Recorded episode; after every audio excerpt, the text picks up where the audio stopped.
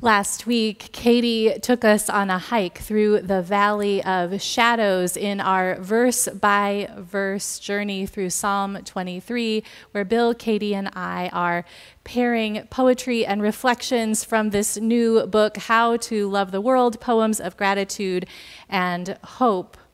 Today, we will explore the second half of verse 4. For thou art with me, thy rod and thy staff, they comfort me. And we'll do that alongside the theme, Pieces of Heaven. Hear now these familiar words from the King James Bible The Lord is my shepherd, I shall not want.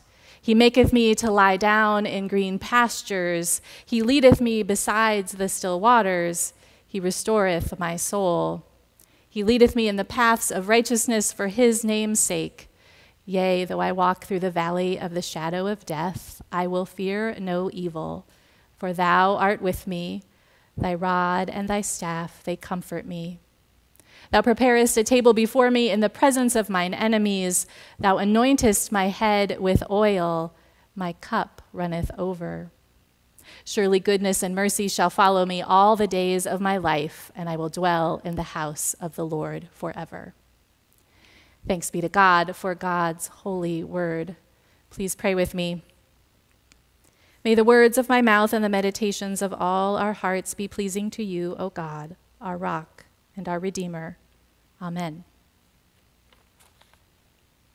So, today I'd like to invite you on another hike. This one, a popular one, up the bluff near Devil's Lake in Wisconsin. And this trail is short, it's just under half a mile, but it is kind of steep, so we will find footholds in the stone steps carved into the trail. The picturesque balanced rocks are the reward for the effort. Their backdrop is a view of the lake below and miles and miles of Wisconsin forests as far as the eye can see. And I first hiked this trail when my girls were young, perhaps four and six, and my youngest, Marielle, held my hand, using it to pull herself up those steep steps, which uh, were a bit too much for her little legs. And as we walked, the girls began to notice that the boats below in the lake became smaller and smaller. And they, of course, asked, How much farther to the top? And then, about three quarters of the way up, my daughter Marielle paused and she looked at the horizon and she asked me this question. She said, Mom, where does the sky start? And then I told her that the sky begins where the air meets the ground. We are always walking in the sky, I said. And my husband Brian chuckled a little bit because, though that is true, it is also abstract for a preschooler's practical curiosity. And I don't really know what impression my answer left on my four year old daughter then, but I do know that her wondering question lodged right in my heart about the time that I was hearing my call to ministry. As a teacher, I had seen how kids draw the sky, a thick blue band at the top of the page, right above their family members' heads and their loved ones' heads. Um, and I was also someone who yearned to feel God as close as the summer breeze on my skin. And so walking in the sky became my guiding metaphor for imagining God's presence, invisible yet constant, tangible and full of mystery. Author and preacher Diana Butler Bass devotes a whole chapter to sky in her book grounded, Finding God in the World, a Spiritual Revolution, in which she boldly explores the question where is God? And she does so in conversation with soil and water and sky. And she describes a societal and spiritual yearning in which large numbers of American Christians are shifting from a vertical, distant, and sometimes strict view of God toward one where God lives and dwells among us.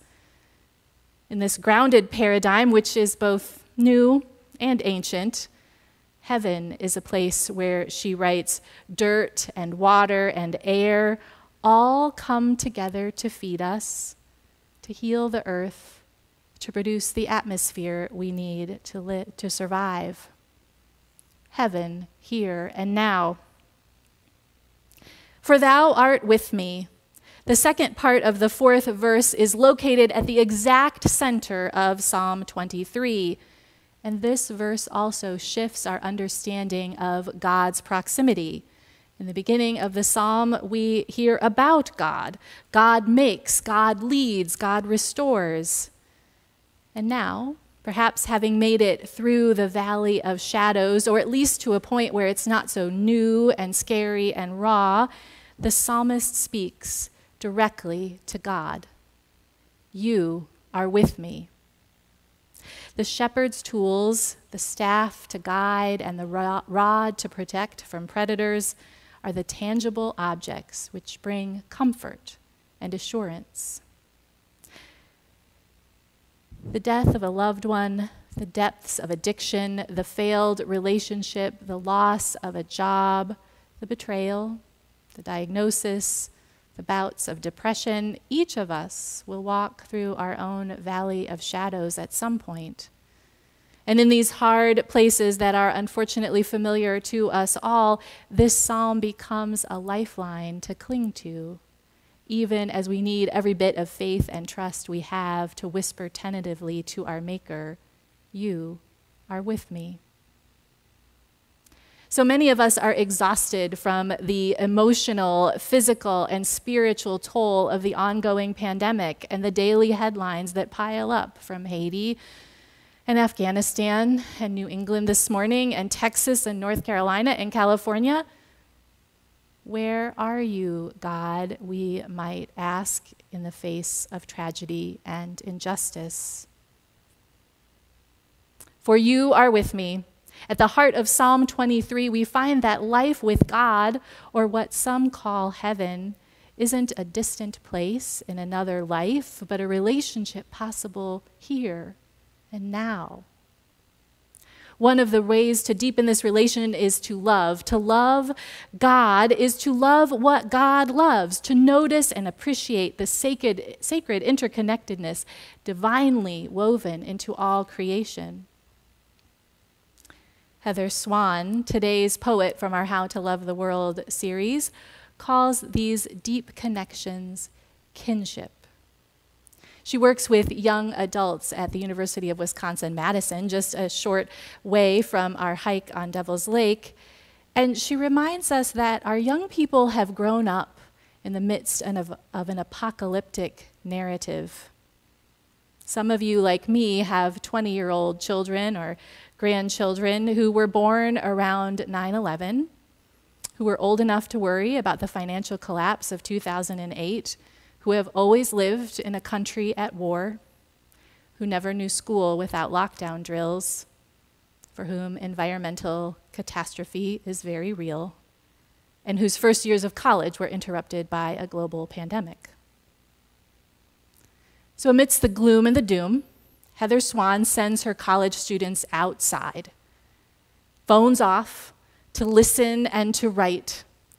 Because outdoors, she knows her students will begin to revel in the wonders of nature, falling in love with what they see. It is outdoors that that place of deep love is nurtured. And from that place of deep love, she believes that none of us can help but to live more gently on this earth.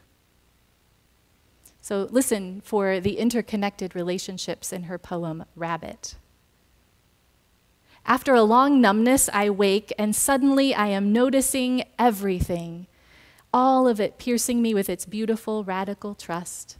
The carpenter bee tonguing the needles of the echinacea, believing in their sweetness the exuberance of an orange daylily unfolding itself at the edge of the street, and the way the moss knows the stone, and the stone accepts its trespass, and the way the dog on his leash turns to see if I'm holding on, certain I know where to go. And the way the baby rabbit, whose trembling ears are the most delicate cups, trusts me because I pried that same dog's jaws off his hips and then allows me to feed him clover when his back legs no longer work, forcing me to think about forgiveness and those I need to forgive and to hope I am forgiven and that maybe, just maybe, I can forgive myself. This excruciating tenderness, everywhere inviting us, always inviting, and then later, the firefly illuminating the lantern of its body like us each time we laugh. Perhaps God's presence feels like moss trying to cling to slick stone, or perhaps it feels as sure and steady as the leash that tethers us to our pandemic puppies. It might feel as vulnerable as the coneflower opening up to the honeybee. And perhaps it feels like engaging in the tender work of forgiving and being forgiven for wounds caused during well intentioned, though divisive conversations. Perhaps it looks like staring into the eyes of another living creature, becoming newly aware of their beauty and value, just as Jenny Kendler invites us to do in her art piece, Birds Watching. It is located at the Spaulding entrance of Chicago's 606, and it shows 100 bird eyes uh, painted on aluminum, inviting us to look back. Even in the midst of war and conflict, environmental catastrophe, glaring injustice, and pandemic fatigue, artists and poets, and I hope preachers too, point us toward heaven in our midst if we pause and find a corner of nature, even if it's just a blade of grass in the crack in the sidewalk or a park fashioned out of an old railway line. Listen, stare into the mystery and wonder of nature's soul.